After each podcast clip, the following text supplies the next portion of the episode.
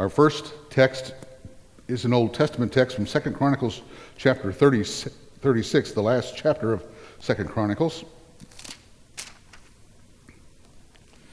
We're going to read verses 15 through 19.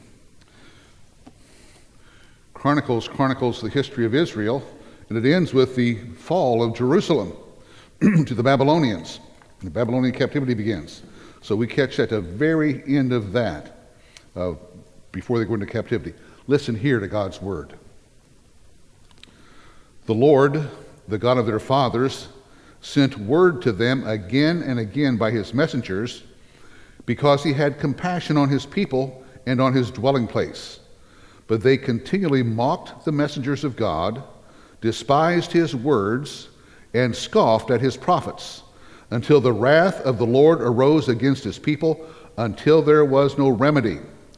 Therefore he brought up against them the king of the Chaldeans, who slew their young men with a sword in the house of their sanctuary, and had no compassion on young man or virgin, old man or infirm. He gave them all into his hand. All the articles of the house of God, great and small, and the treasures of the house of the Lord, and the treasures of the king and of his officers, he brought them all to Babylon. Then they burned the house of God and broke down the wall of Jerusalem and burned all its fortified cities with fire and destroyed all its valuable articles. Amen. Our next text is going to be changed from what's in the bulletin. We're going to read from Matthew chapter 23, verses 27 through 39 or something like that, I believe. Let me see here correctly. Yes, 27 through 39. Matthew 23 is a, a long uh, exhortation, rebuke, if you want to call it that, from the Lord Jesus, directed to the, his own people there in Jerusalem during the Passion Week. Uh, Matthew's the only one who records this. It's the woe chapter. Woe, woe, woe to you, it says. So we'll start at verse 27 and read through verse 39. Listen here to God's word. Woe to you, scribes and Pharisees, hypocrites! For you are like whitewashed tombs, which on the outside appear beautiful, but inside they are full of dead men's bones and all uncleanness. So you too outwardly appear righteous to men, but inwardly you are full of hypocrisy and lawlessness. Woe to you, scribes and Pharisees, hypocrites! For you build the tombs of the prophets and adorn the monuments of the righteous, and say, If we had been living in the days of our fathers, we would not have been partners with them in shedding the blood of the prophets. So you testify against yourselves that you are the sons of those who murdered the prophets. Fill up then the measure of the guilt of your fathers. You serpents, you brood of vipers, how will you escape the sentence of hell?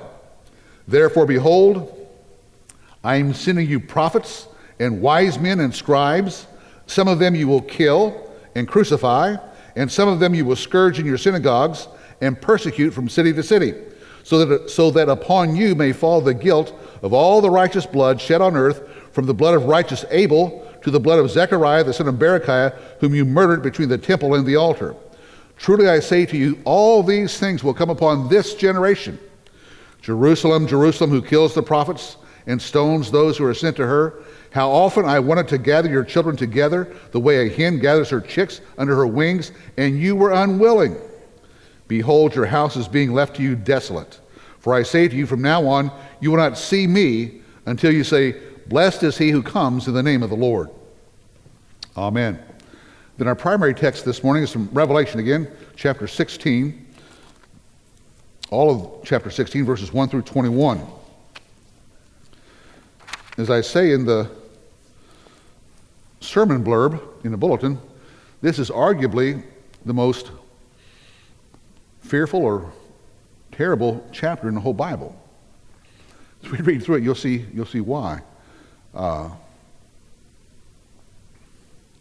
so, uh, it'll reveal the seven bowls of God's wrath that he pours out uh, in the vision that John sees from the Lord Jesus. Listen here to God's word. Then I heard a loud voice from the temple saying, saying to the seven angels, Go and pour out on the earth the seven bowls of the wrath of God. So the first angel went and poured out his bowl on the earth, and it became a loathsome and malignant sore on the people who had the mark of the beast and who worshipped his image. The second angel poured out his bowl into the sea, and it became blood like that of a dead man, and every living thing in the sea died. Then the third angel poured out his bowl into the rivers and the springs of waters, and they became blood. And I heard the angel of the waters saying, Righteous are you who are and who were, O Holy One, because you judged these things. For they poured out the blood of saints and prophets, and you have given them blood to drink. They deserve it. And I heard the altar saying, Yes, O Lord God the Almighty, true and righteous are your judgments. The fourth angel poured out his bowl upon the sun, and it was given to it to scorch men with fire. Men were scorched with fierce heat, and they blasphemed the name of God who has the power over these plagues, and they did not repent so as to give him glory. Then the fifth angel poured out his bowl on the throne of the beast, and his kingdom became darkened. And they gnawed their tongues because of pain, and they blasphemed the God of heaven because of their pains and their sores. They did not repent of their deeds. The sixth angel poured out his bowl on the great river, the Euphrates, and its water was dried up, so that the way would be, would be prepared for the kings from the east. And I saw coming out of the mouth of the dragon, and out of the mouth of the beast, and out of the mouth of the false prophet, three unclean spirits like frogs. For they are spirits of demons, performing signs which go out to the kings of the whole world to gather them together for the war of the great day of God, the Almighty. Parentheses, behold, I am coming like a thief. Blessed is the one who stays awake and keeps his clothes, so that he will not walk about naked, and men will not see his shame. In parentheses.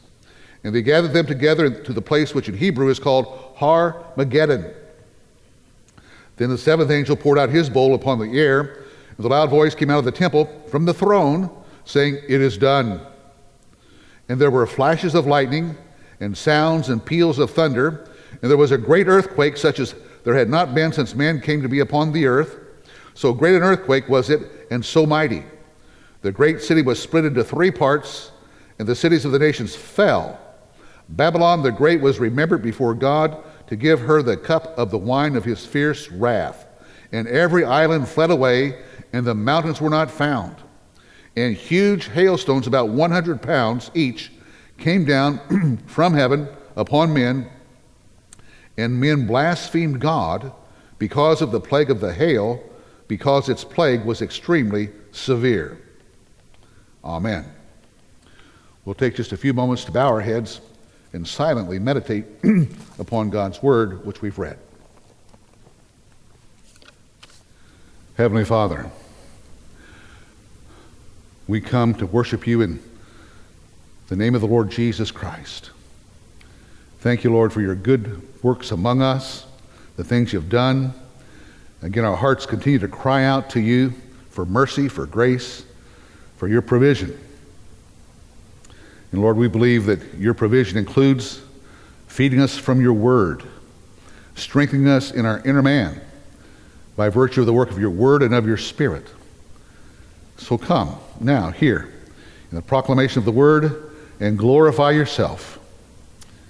Help us, we ask, in the name of Jesus, our Savior and the Lord of all. Amen. Governor Andrew Cuomo of New York made a interesting statement this past week. It drew some attention. I don't know if it got a lot of attention. I, places I heard it had a lot of attention. Maybe it wasn't for you. He said, with regard to the numbers of the uh, coronavirus pandemic, he said, God did not bring the numbers down. We did that. And so uh, it elicited a fair amount of comment. Really, God, God was not involved. We did that. No glory to God, but glory to man. Isn't that what that statement says? Well, I can identify with that.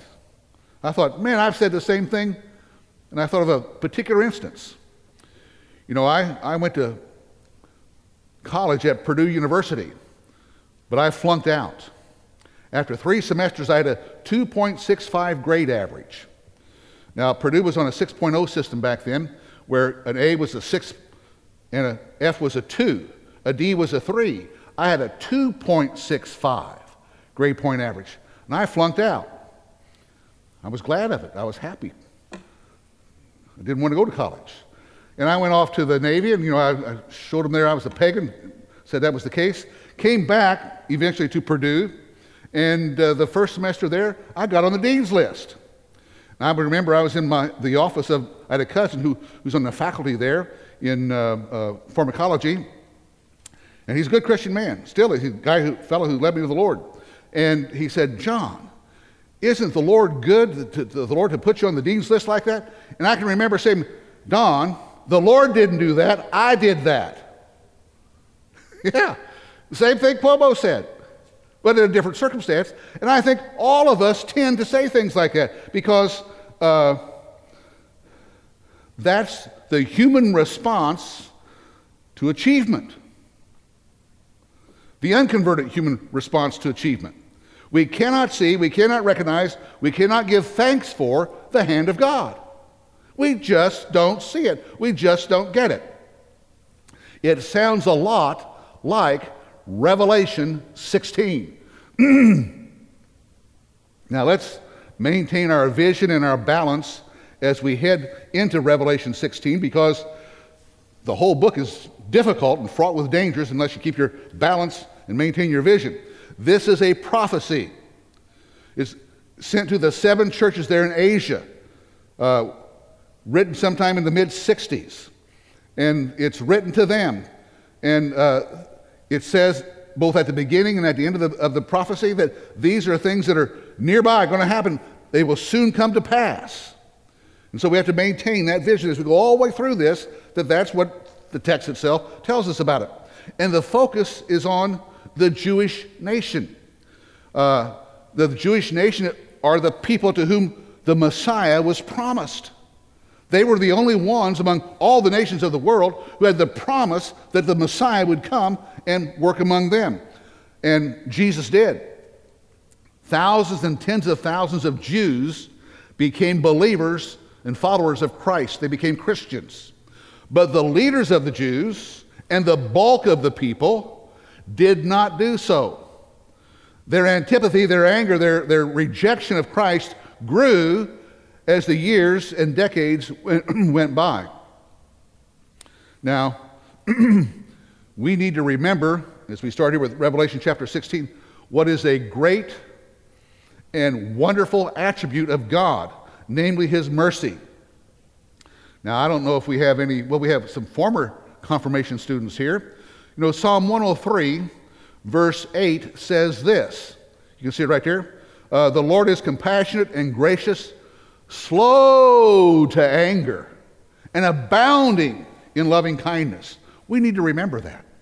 That's emphasized all throughout the scriptures that the Lord is slow to anger. He's full of compassion and loving kindness. We need to know that. Uh, nonetheless, Israel has a history of resistance to God even in the face of God's patience and God's loving kindness. They have a history of resistance. So we have our Old Testament text, which we read here from Matthew, or from uh, Second Chronicles, uh, verses 15 and 16. Remember what they say? We, we read this, you can see it on your screen. The Lord, the God of our fathers, sent word to them, that is to the Jewish people, again and again. Remember, again and again, by his messengers, because he had compassion on his people and on his dwelling place. But they continually mocked the messengers of God, despised his words, and scoffed at his prophets. Until the wrath of the Lord arose against his people, until there was no remedy. And at that point, the rest of Second Chronicles, Jerusalem falls. Babylonian captivity ensues. Our gospel text, part of it from Matthew 23, Jesus himself said this, verses 34 and 36 through 36. He says, Jesus tells, you know, looking over the city, here's what he says Therefore, behold, I am sending you prophets and wise men and scribes.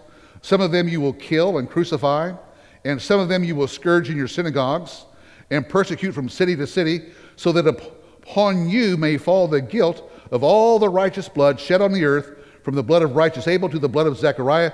Truly I say to you, all these things will come upon this generation. Wow. Uh, that happened. Of course, the book of Acts bears testimony to how that was played out. Uh, things they did to Paul, to Peter, to the, the other apostles, they, they rejected him and did stuff. But you know, there's some extra biblical testimony about this as well. Uh, that Jewish historian, or, yeah, the Jewish historian, whom we've quoted before in this series on Revelation, Josephus, he actually wrote about James, the author of the book of James, called the Lord's brother. He wrote about him, and here's he wrote about him in the context of, of, uh, of the Jewish authorities. Here, here's what he says. He says, Annas took the high priesthood and was a bold man in his temper and very insolent. He was also of the sect of the Sadducees, who are very rigid in judging offenders. So he assembled the Sanhedrin of judges and brought before them the brother of Jesus, who was called Christ, whose name was James, and some others. And when he had formed an accusation against them as breakers of the law, he delivered them to be stoned. Uh, so there's an outside source, uh, a Jewish source, in fact, that testifies to the rejection of Christ and his followers by the Jewish authorities. They wanted to kill him, they wanted to get rid of him entirely. Now, for 40 years, from AD 30 to AD 70, in broad numbers, God gave them warnings and God gave them invitations. Warnings and invitations, uh, but was rejected by the leaders and by the mass or the bulk of the people. This chapter, chapter 16 of Revelation, is the end of Jerusalem and the people. There's no, in, in, in chapter 16, there's no more place for repentance. Mercy is gone. That's what makes it so terrible. Now, you may say, hold on, I don't know if I believe that. Well, this works out in a couple of ways. Remember in Luke 23, where uh, Jesus is sent from Pilate to Herod the king, and Herod the king is glad to see him and says, Oh, I want to talk to you. And Jesus will not speak a single word to Herod, though Herod wanted to. Because Herod's day of judgment, if you would, had come when he had the head of John the Baptist cut off. There comes a point in time when the mercy of God's done and all that's left is wrath. That's awful. That's terrible. Well, that's what's happened here in Revelation 16 with regard to Jerusalem and the people of Israel there. Uh, they they say no. And on top of it, they're glad of it. They don't want to repent. They, they have no desire to repent, as we would see it, to, to God for their rejection of Jesus the Messiah. No, we don't want to have anything to do with him. We think he was an impostor. Now, we read this morning that, now, this is important, so don't forget it. The agents of God's wrath, now, they're going to be human agents, going to be some other agents that are there, but the, ultimately, the agents of God's wrath are angels. We read chapter uh, 15 last week and verse 6, and here's what it says. And the seven angels who had the seven plagues came out of the temple came out of the temple, clothed in linen, clean and bright, and girded around their chest with golden sashes. We read that last week. And that's the same angels that's talked about here that, that, we read about today who are going to pour out each of, the, each of the bowls or vials. Well, what should we think about that? A guy named uh, Eldon Ladd had a good comment on that passage. Here's what he says. I think it's worthwhile for us to hear. The appearance of the angels symbolizes their spotlessness. It emphasizes the purity from which the wrath is poured out on the world. This is no bestial thing, evil with passion. It is a pure concern for the right.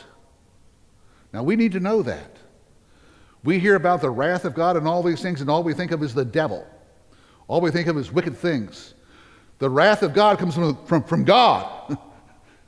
it shows us here that the angels are the precipitating agents of that. Now, there are going to be other things that they use, but behind that stands God and his angels. Excuse me. Now, where will the wrath of God be poured out? We read that this morning, the first verse of chapter 16. It says this The orders to the angels Go and pour out on the earth the seven bowls of the wrath of God. So we hear that, we think, oh my goodness, the whole globe gets encircled by this. I think it was either last week or the week before, I think maybe both weeks, I've tried to tell you that the word for earth that's there, it's not, in this instance, best translated earth. The subject matter of this whole prophecy is the Jews. That's the subject.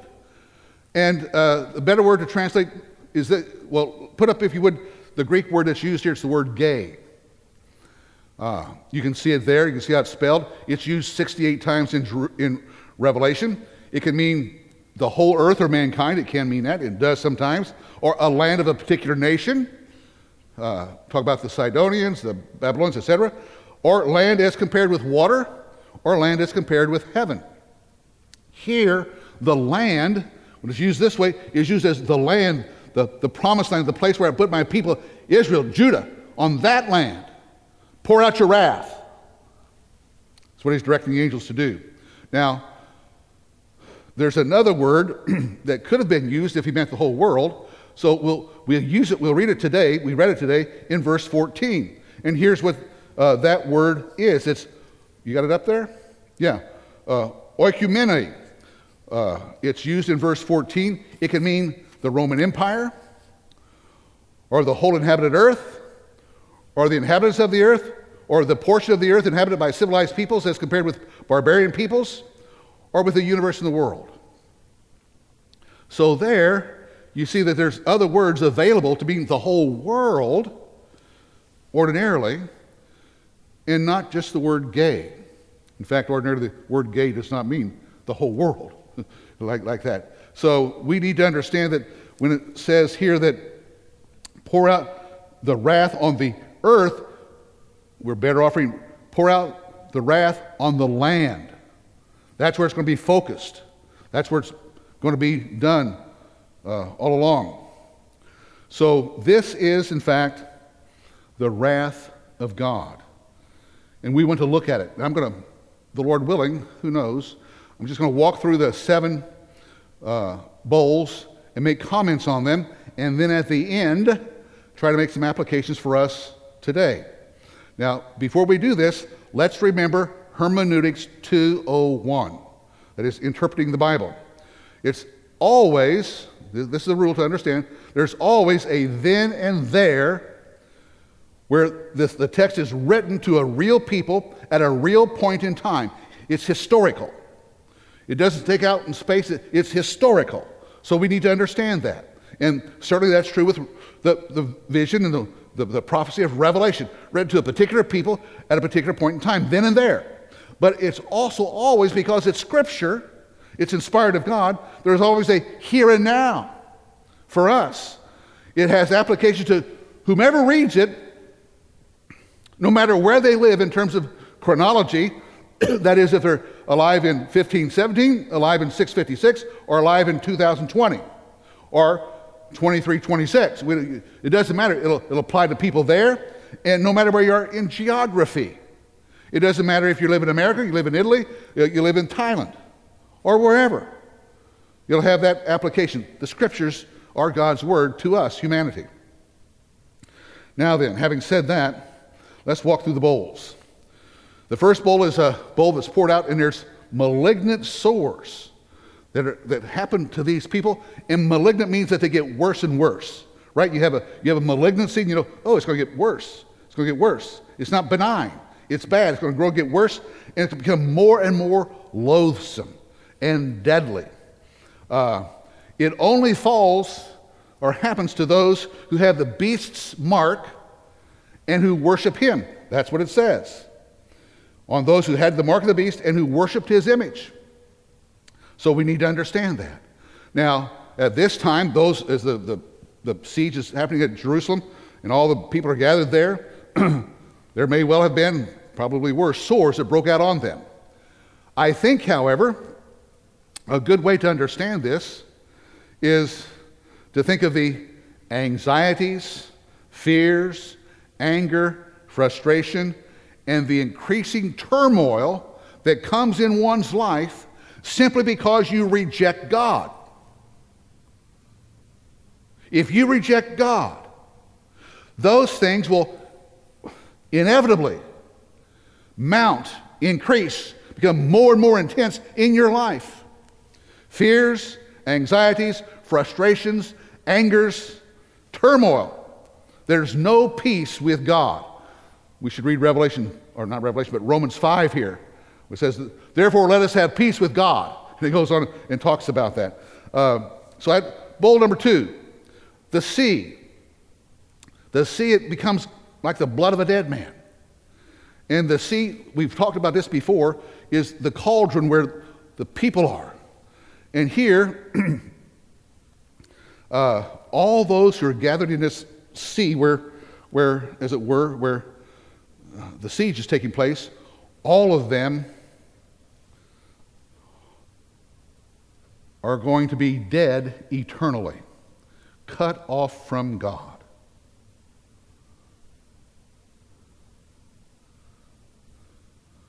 That's fearful.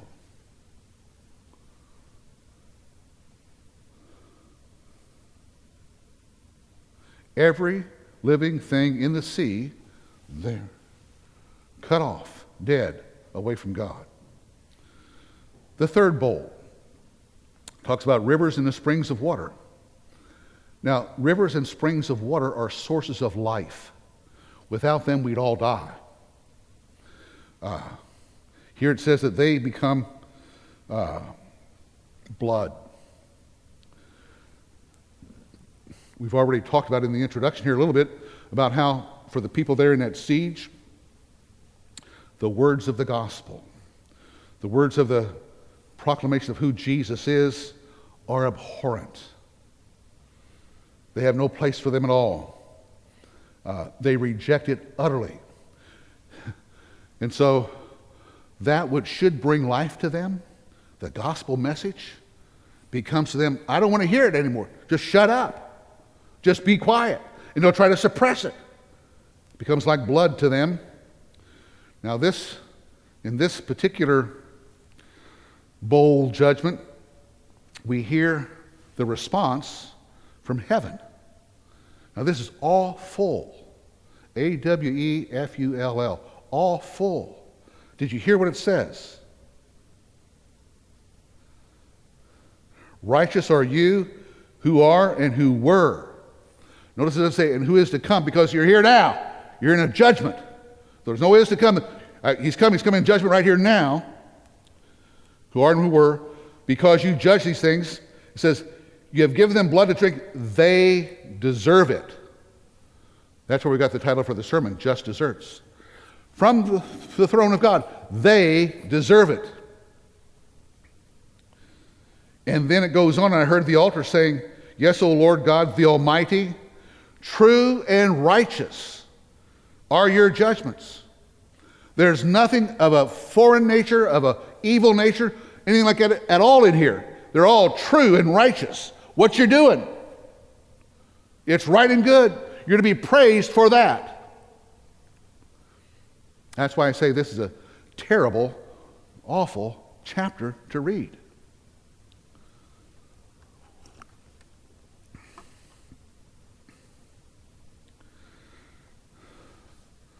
The fourth angel pours the bowl of wrath upon the sun. We've talked about the elements of the, you know, the sun, the moon, stars. in biblical typology or imagery, those ordinarily stand for governments, for leaders. Think of Joseph and his dreams. Again, we, I hesitate to go back and, and say all this because we've done it before, but I'm afraid people forget. So I don't mind telling you again. Well, mine, but it takes up time, but it's the way it is. Joseph had his dreams. He saw stars, he saw the sun, the moon, and they all represented authorities. And we see the same thing in, in numbers of other places that we won't go into now. But governments are supposed to help and protect its citizens, its subjects. That's the role of governments. God instituted judgments or governments for that. That's what they should do. And here, instead of doing that, uh, it's a source of curse, of scorch, of heat. Uh, they're the opposite of what they should be. The governments become the source of not protection, not help, but of just the opposite of beating down. Now, I'd like to uh, have them project for you some verses from Psalm 121. Listen to this. I will lift up my eyes to the mountains. From where shall my help come? My help comes from the Lord who made heaven and earth.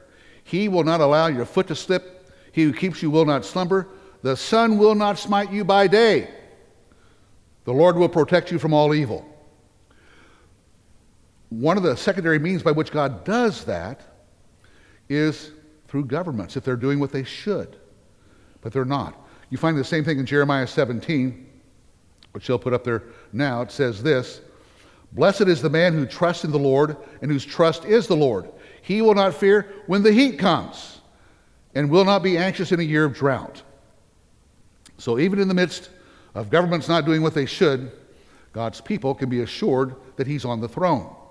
We need to know that. Uh, so, even though there's no repentance and no glory to God, God's still there. So, think of Andrew Cuomo. Pray for him. Just because he said that doesn't mean he's lost forever yet. I said that. You probably said something similar to that. And God was merciful and brought you back to himself. Let you see who he is and what he's done. Now, the throne of the beast. This uh, is the fifth angel. It's poured on the throne of the beast, and his kingdom became darkened. What in the world is that? Well, we know the beast is the Roman Empire. We talked about that two weeks ago, I think. Well, the, the throne of the beast would be Rome, right? That's where the Roman Empire is. Why they call it the Roman Empire, not the, you know, the, the Saturday Empire. How's that? It's called the Roman Empire. Well, it says the kingdom will be darkened. Now, you remember a couple of weeks ago, I put up for you the line of Caesars. So they'll put that up for you again so we can remember that. Uh, it started with Julius, then Augustus, then Tiberius, Caligula, Claudius, then Nero.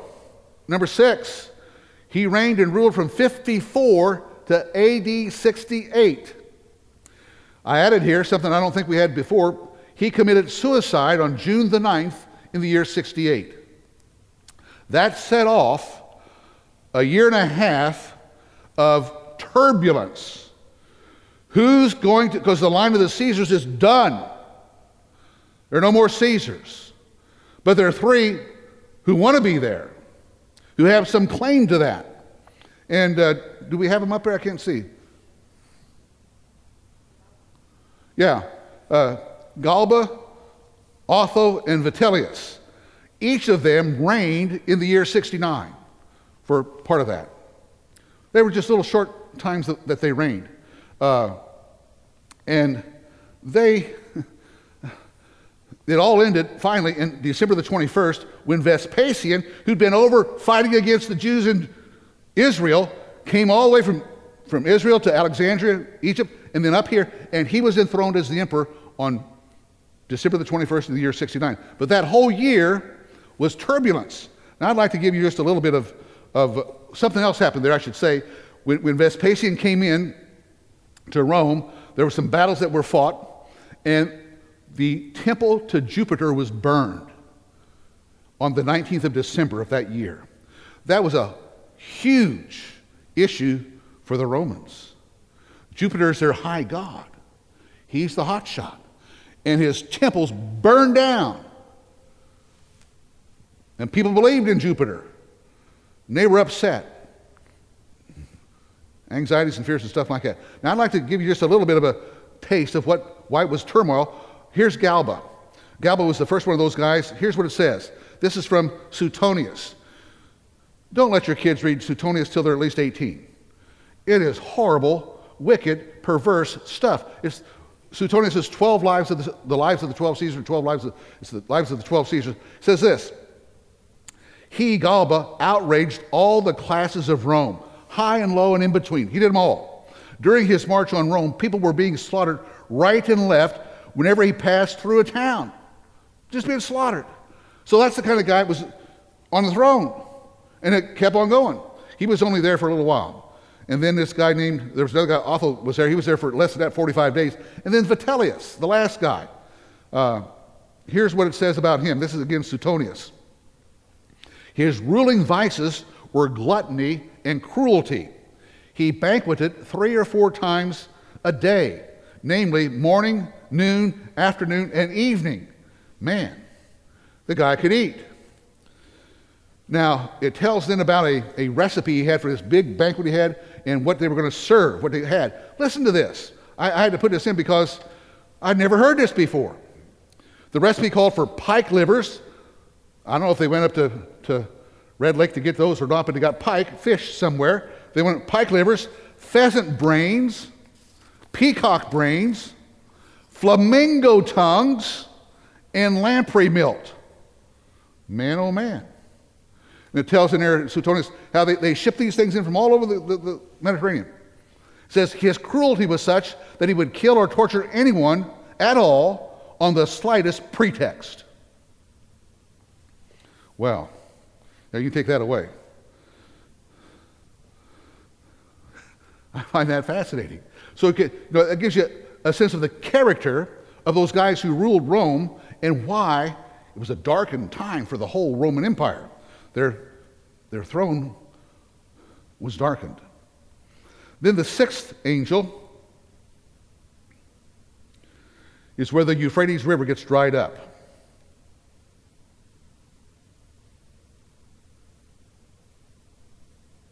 You know, Vespasian, when he left Judea to go back to Rome, things sort of quieted down. The Jewish guys thought, well, maybe we've won. The Romans have left. Such was not the case. Once uh, Vespasian was enthroned, his son Titus, who'd been left in Judea, got the message and he started the assault all over again. And when he came to them, uh, he came from the seacoast, from Caesarea, but he went up to the north and then came down toward Jerusalem. So, and with him were a whole group of foreigners who reinforced him. Guys from Parthia and Syria and places like it who lived to the east but came from the north.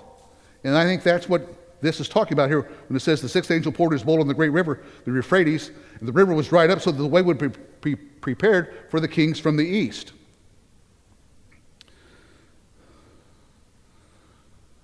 So there through the north, down they came toward Jerusalem.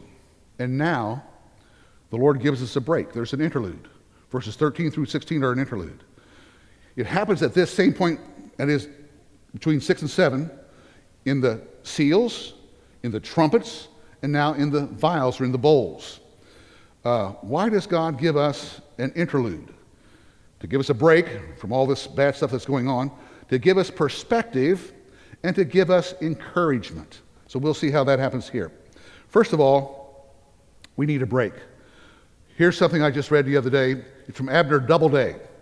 He was a general in the Civil War. Not only did he invent baseball, allegedly, but uh, he did other things as well. And he wrote a history of the battles of Chancellorsville and Gettysburg. And uh, he was in both of them and participated. And he's describing the, the battle at Chancellorsville where guys had been wounded and uh, they were left in the woods. That's where it was a big wilderness area, woods. And no one could get to them. And then the artillery caused fire to start there, and the fire was burning. And these guys were wounded, they couldn't move, and they were burned up alive.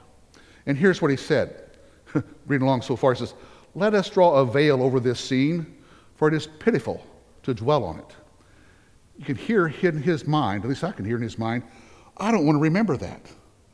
That's too awful to remember. Those guys lying there crying and burning up, and there's nothing we can do. And I think that's what God does here. He says, There's all this wrath being poured out. Let's just draw a veil across that for a while and think about some other things. So he, he, he does that. He gives us a break, but then he gives us some perspective. And those frogs coming out of the mouth of the dragon, the beast, and the false prophet. Uh, what we see there, what we should understand is that evil devours itself. Evil cannot stand. Evil hates itself, even, and will always do that.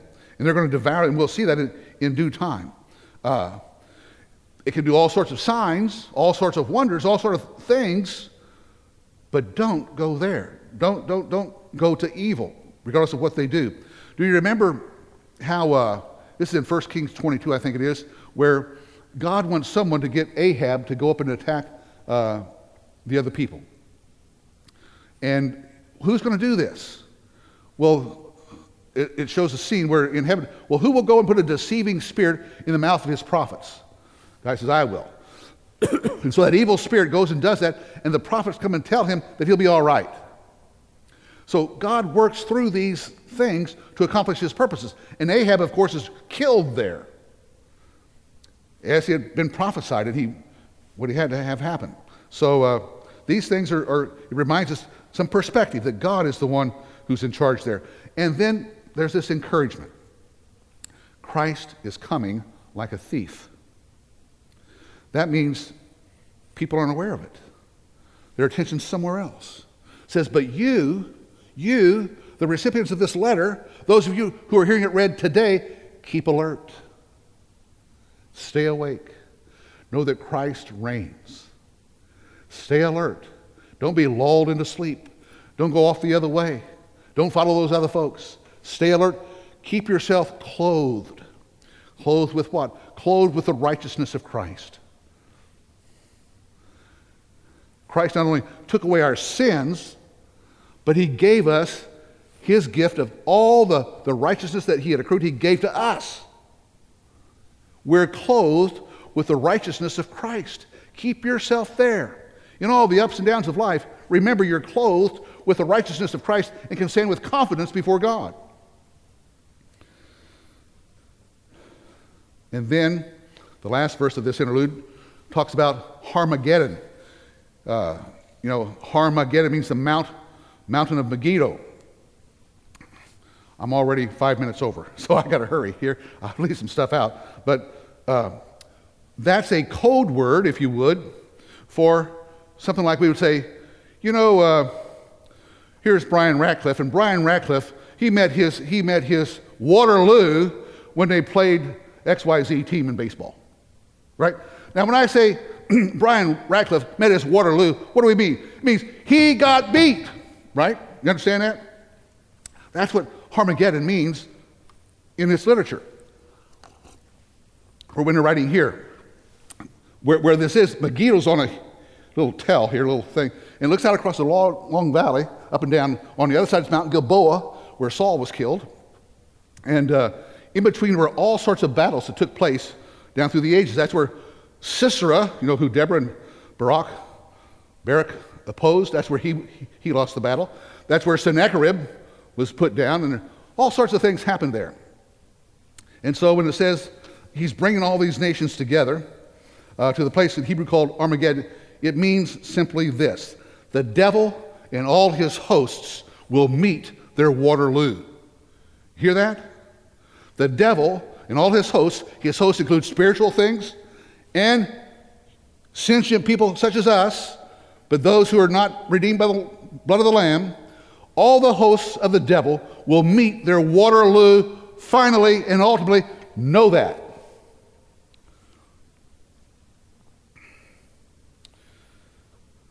End of interlude. He goes to bowl number seven. Poured into the air. This is the finale. You notice the first words that are spoken here? It is done.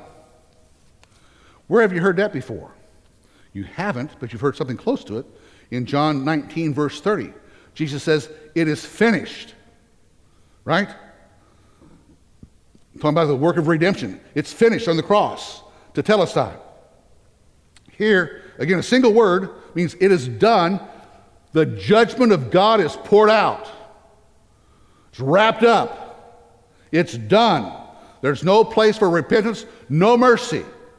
It's come in all its fury, all its force, all its horrific nature. Now, that earthquake, it talks about how, how, how it divides it into three parts. No earthquake had been like this before because what God is doing here, He's effecting what had not happened before, He's effecting the divorce from His people. And what happened in the siege was that there were three different parts or segments of parties within the city that just fought among themselves. That's why the Romans could do all this. They were just fighting among themselves. They couldn't, couldn't get together. Uh, you know, Josephus talks about this. Uh, he mentions it in his War on the Jews. He says, For I venture to affirm that the sedition destroyed the city and the Romans destroyed the sedition. He says, All this infighting in between there, being all in these three power groups, that's what destroyed the city, and the Romans destroyed the sedition. Uh, now, Babylon the Great, that is mentioned here in the seventh bowl, that's Jerusalem. We've, saw, we've seen that earlier. Uh, Jerusalem, which should be the, the representative of God's people, has become the harlot. She's played the harlot, and she's, she's become Babylon, all of what she should not be. Uh, we saw this previously. Matthew 23 that we read, Jesus says much the same thing. How about the islands and the mountains? They all flee away. Well, I, read that passage from uh, Psalm 121, which, by the way, we have Psalm 121 out here in our uh, narthex. It means that every place of refuge and safety is gone. There's no place to hide. You know, during this coronavirus, uh, people are looking to go to their mountain homes, to their uh, seaside shores, or someplace where it's all safe and secure. Here, there's no place to go. All the islands, all the mountains are gone. No refuge is what it means. Then what about these hailstones? Well, uh, during the siege, the Romans had brought with them scores of catapults. They had those. Amazing things the Romans did. And they hurled huge stones. And they were a major part of how they conquered Jerusalem. Now, Josephus talks about those as well. Here's, here's what he says about the, the uh, catapults themselves it says, The engines were admirably contrived. They threw stones. The stones that were cast were of the weight of a talent, that is, a 100 pounds, and were carried two furlongs and farther. So they hurled them a long way, 100 pound weights. Now, the thing was, they had white stones. If you've been to Israel, you know the stones are all white there. They're, they're, that's the color they are. So Josephus goes on, and remember, he's an eyewitness of these things, he's there. Here's what he says As for the Jews, they at first watched the coming of the stone, for it was of a white color, and could therefore not only be perceived by the great noise it made, think about that, the noise, whew, but could be seen also before it came by its brightness. The watchman gave notice, and those that were in its way stood off and threw themselves to the ground, and the stone fell down and did them no harm. Well, What's the use of having catapults then? Well, the Romans are not really dummies. He goes on and says this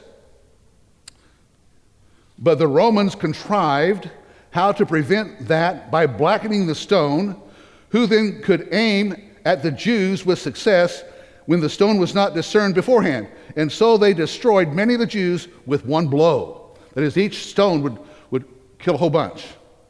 And that's Josephus says that. So there, we've walked through Revelation 16, and it only took an hour and a half to do it. Or it only seemed like an hour and a half to you, but it really wasn't that long. Here's what we want to say. Here's the application. We're under judgment, morally and spiritually, in the West, in our land. Uh, we're under God's judgment where He's letting us do things we should not do. Uh, we're under judgment physically. This virus This coronavirus, that's a judgment from God. I don't know how you can think of it any other way. It's a judgment from God. Is it wicked stuff? Bad? It is, but it's from God. How will we respond? Think of all the idols in our lives. Think of the idol of health. Man, I got to go to the gym and work out. I got to run 110 miles a day. I got to do this and that, and I got to stay fit. So you care all about your body, but what about your soul? Have you cared for your soul half as much as you've cared for your body? That's he's asking us. Christians and non Christians. Read 1 Timothy 4. There's a 2 Timothy 4. I can't remember. Should have thought of this beforehand. Think about sports. Could you have believed two months ago that there'd be no March Madness, no NBA season, no Stanley Cup, no Little League Baseball, no Major League Baseball? We could not have dreamt of it. Is that an idol that had to be torn down in our lives?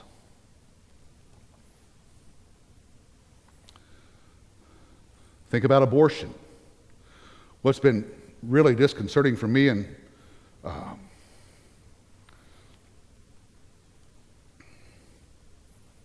discouraging, although it's, you can expect it, is that the proponents of abortion have grown more bold in the midst of this lockdown. Abortion is an essential service to life. We got to go in and kill unborn babies. It's important for life. Do you understand how, how wretchedly wrong that is? And people buy that.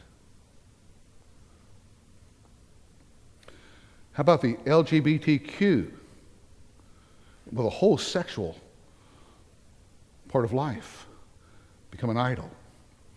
So, good Christian organization like Samaritan's Purse goes into Central Park, sets up hospital tents to help the people there, and they're, they're doing a good job, and they're glad to have them there, except that then they find out they're evangelical Christians. And people begin to protest, stand out there regularly. Someone's brought a lawsuit against them because he went to volunteer, he could because he wouldn't sign your profession of faith. Here's what we abide by. It could be an idol that God's bringing us to. we praise God for these things. We can't say we don't deserve this. We can't say that. But so far as we know, we're not at the place yet where mercy is no longer available. Now, you've heard me say this before, two or three, four weeks ago. Uh, it's, it's all right to be sorry for all this, but are we repentant? That's what God, that's the thing here in, in Revelation 16. People have no repentance. Pray that we can repent, wherever things are in your life, I don't know what it is, and that our nation and leaders can repent. If we don't repent, we'll get our just deserts. Amen.